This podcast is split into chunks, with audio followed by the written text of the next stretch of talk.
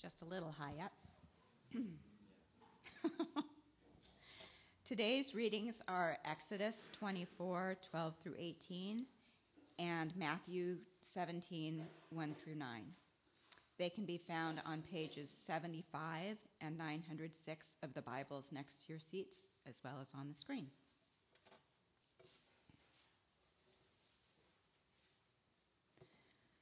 This is God's Word. Exodus 24 12 through 18. The Lord said to Moses, Come up to me on the mountain and stay here, and I will give you the tablets of stone with the law and commandments I have written for their instruction. Then Moses sat, set out with Joshua, his aide, and Moses went up on the mountain of God. He said to the elders, Wait here for us until we come back to you.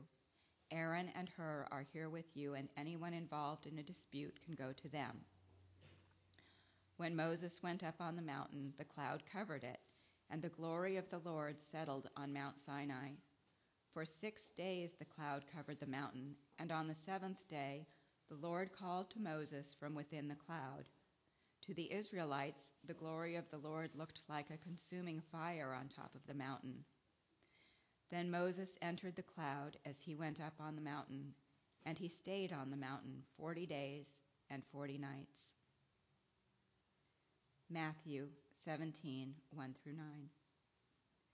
After six days, Jesus took with him Peter, James, and John, the brother of James, and led them up a high mountain by themselves. There he was transfigured before them. His face shone like the sun and his clothes became as white as the light. Just then there appeared before them Moses and Elijah talking with Jesus. Peter said to Jesus, Lord, it is good for us to be here. If you wish, I will put up three shelters one for you, one for Moses, and one for Elijah. While he was still speaking, a bright cloud covered them, and a voice from the cloud said, This is my Son, whom I love. With him I am well pleased. Listen to him. When the disciples heard this, they fell face down to the ground, terrified. But Jesus came and touched them. Get up, he said. Don't be afraid. When they looked up, they saw no one except Jesus. As they were coming down the mountain, Jesus instructed them Don't tell anyone what you have seen until the Son of Man has been raised from the dead. The word of the Lord.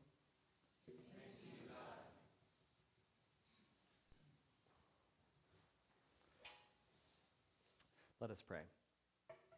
Our God of grace, as we listen to these words and we enter into a time of considering what they mean for our lives, we do so from different, um, different journeys. We come into this space, some of us um, maybe feeling like we um, we're a bit disappointed with what life has brought our way.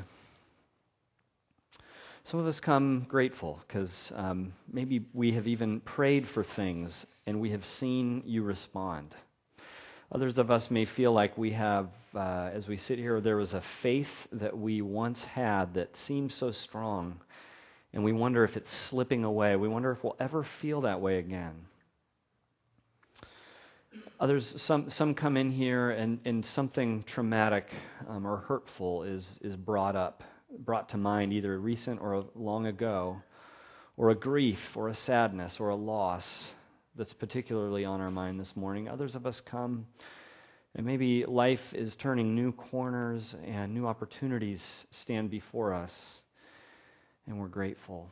And from all these different places, we, we're somehow looking and listening for your voice and your presence this morning. We sit here, truthfully, we're all more of a mess than we care to admit.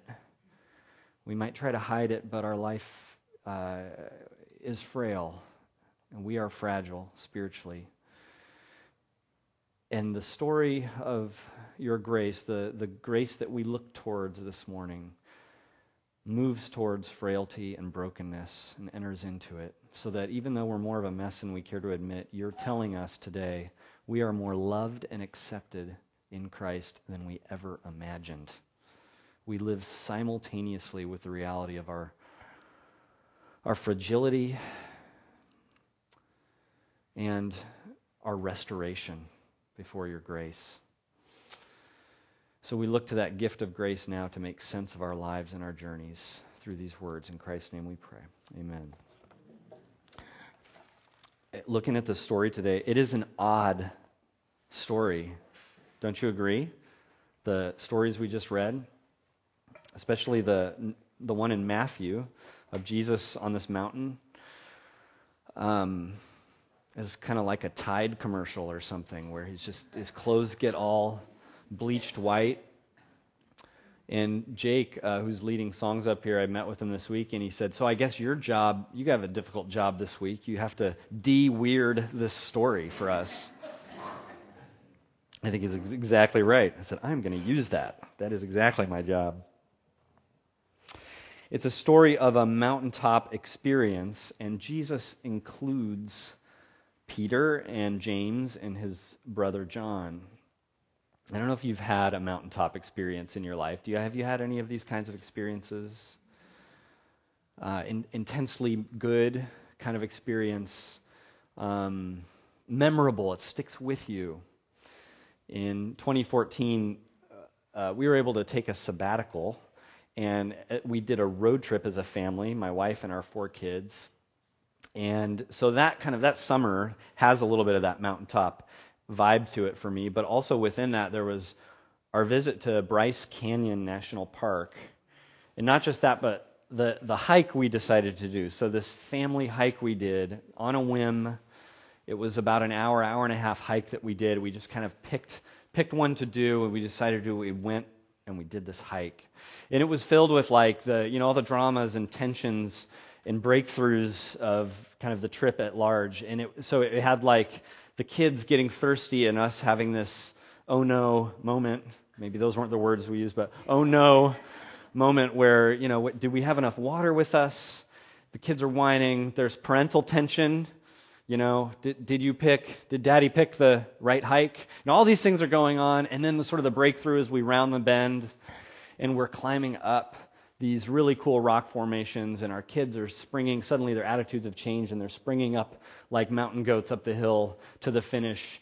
So, there's actually a slide, my favorite picture of the whole journey. I guess the lights are, the lights are taking some of the thunder out of this picture, but uh, you, it's our feet, you know, after this hike, and they're filled with this reddish clay dust from this hike that we did as a family.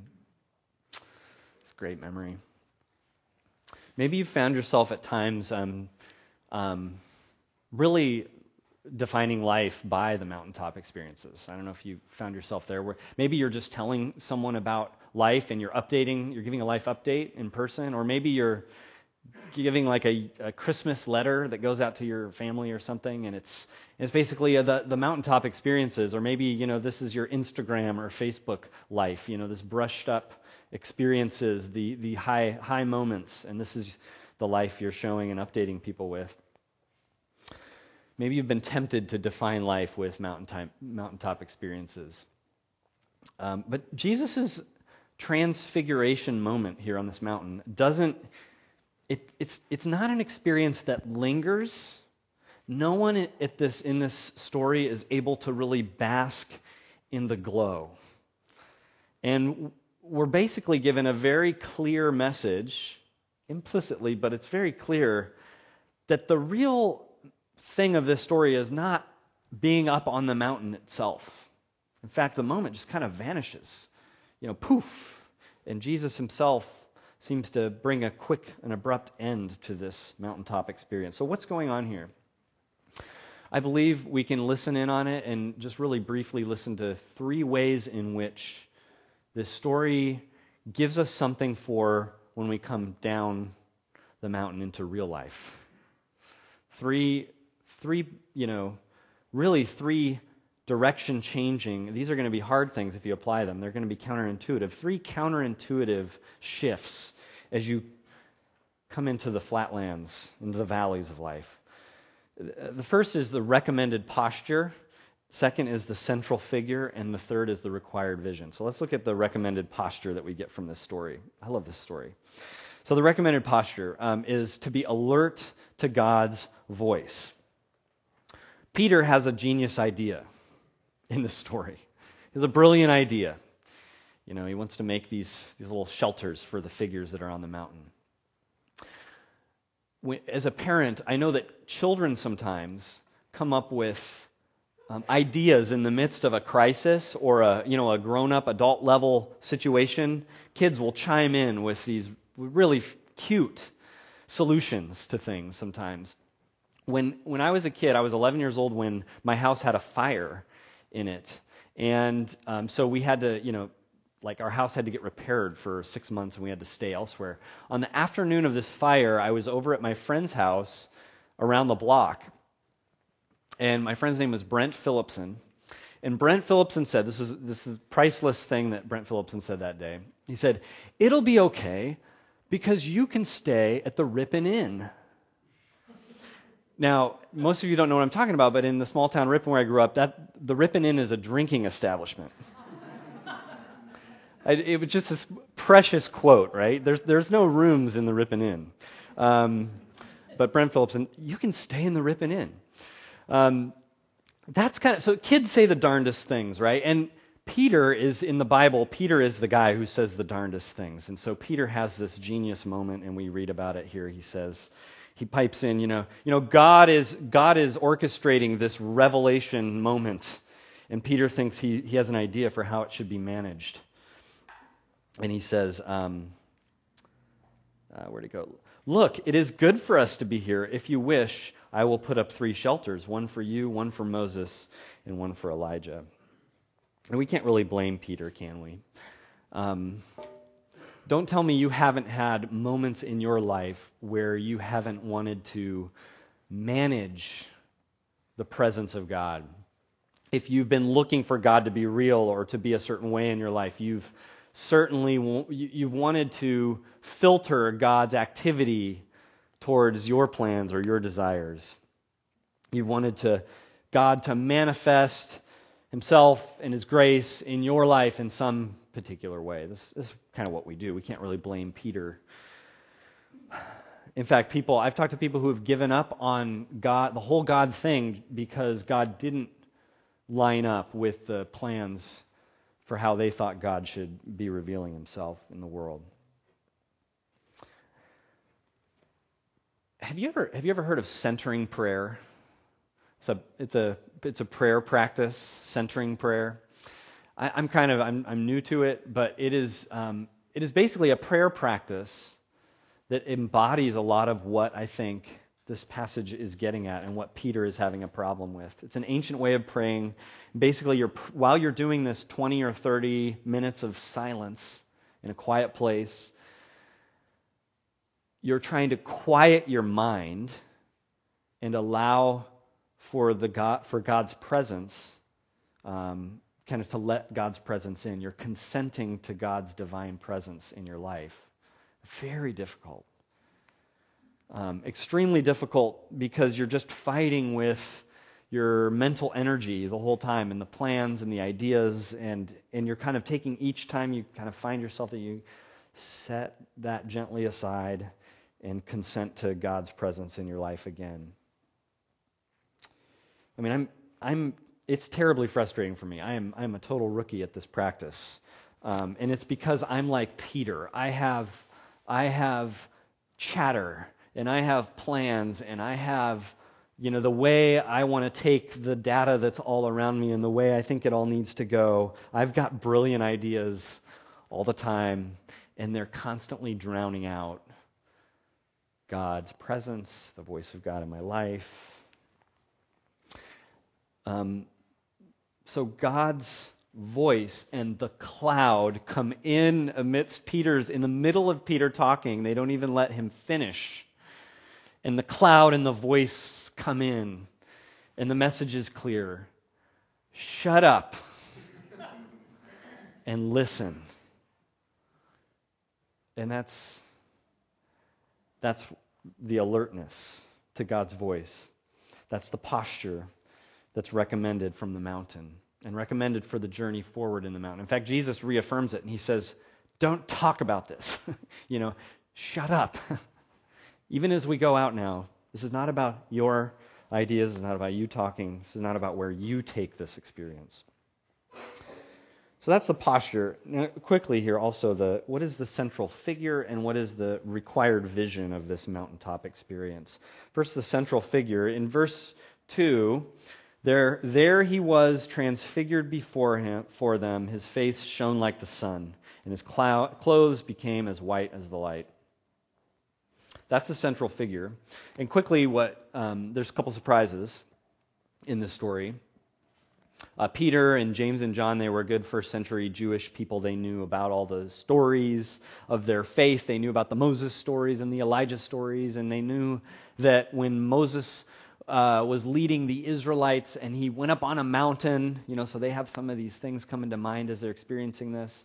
And they, they, they know that Moses came down from the mountain, he was glowing. This is what the stories, this is the stories they grew up learning.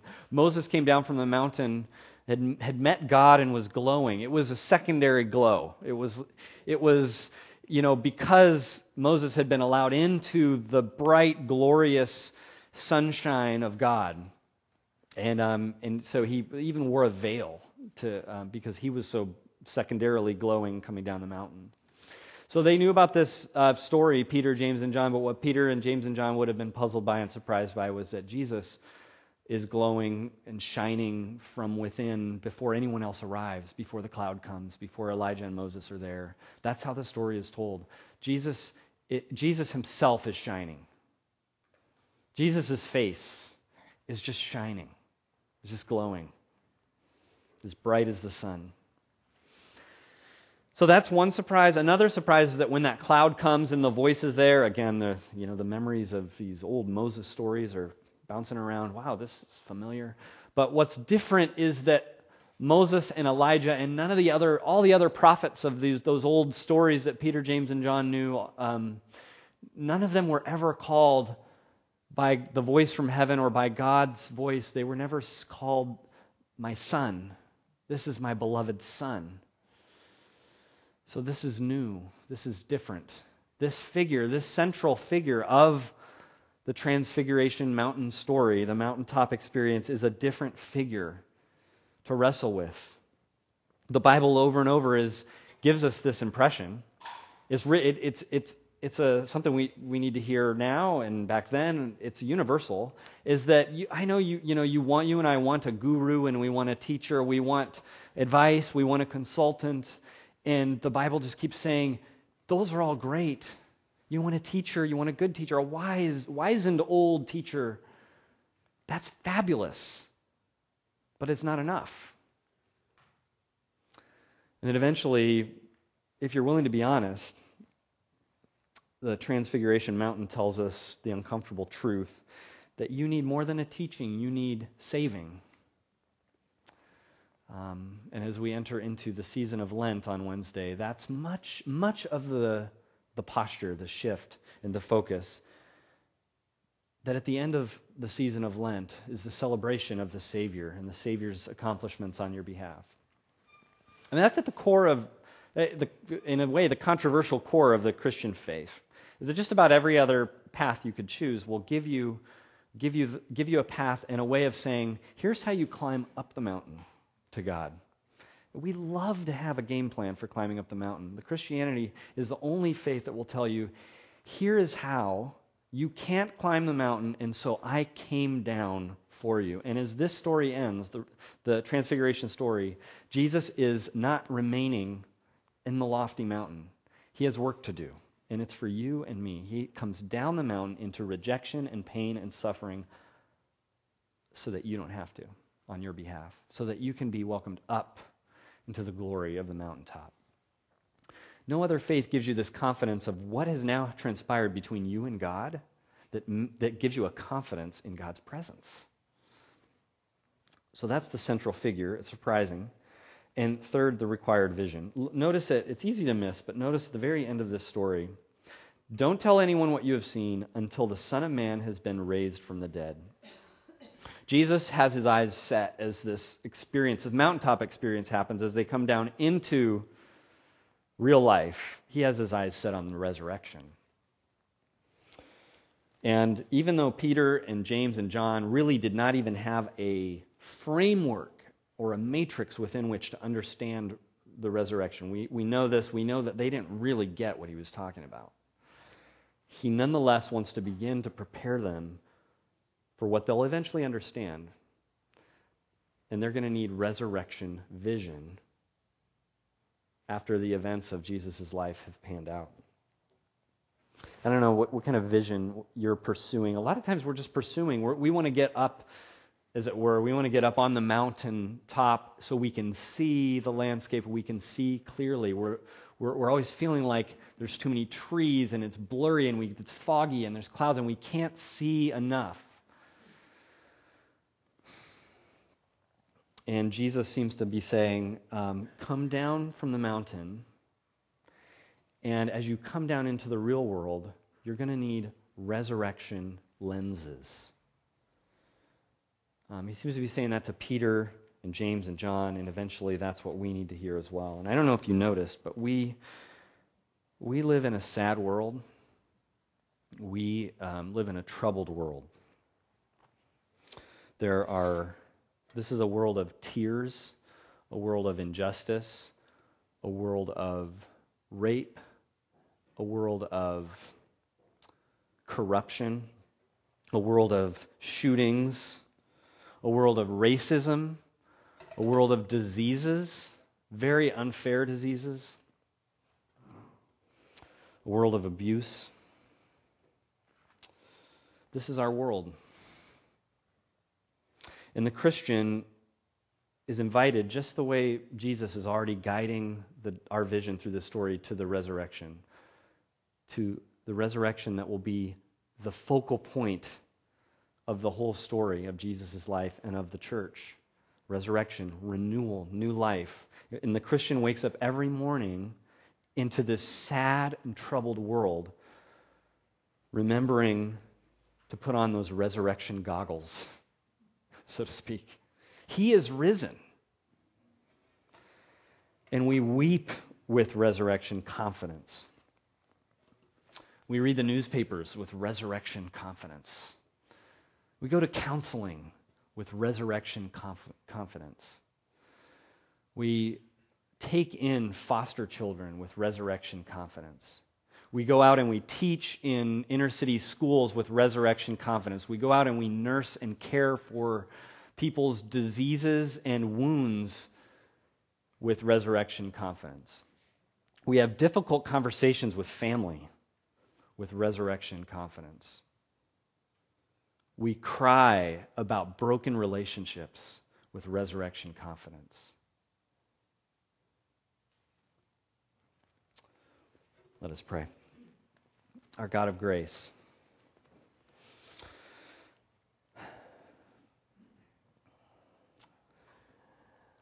our world is so broken and we are so wayward often with our vision and with our desires for what's next and what we get out of the world around us. As we have a chance to enter into a season of introspection, whether we have great faith in you or whether we're considering it for the first time, may you walk with us graciously in this season and surprise us with how much we can trust you, how much we need you, how good it is to hear your voice. In Jesus' name we pray. Amen.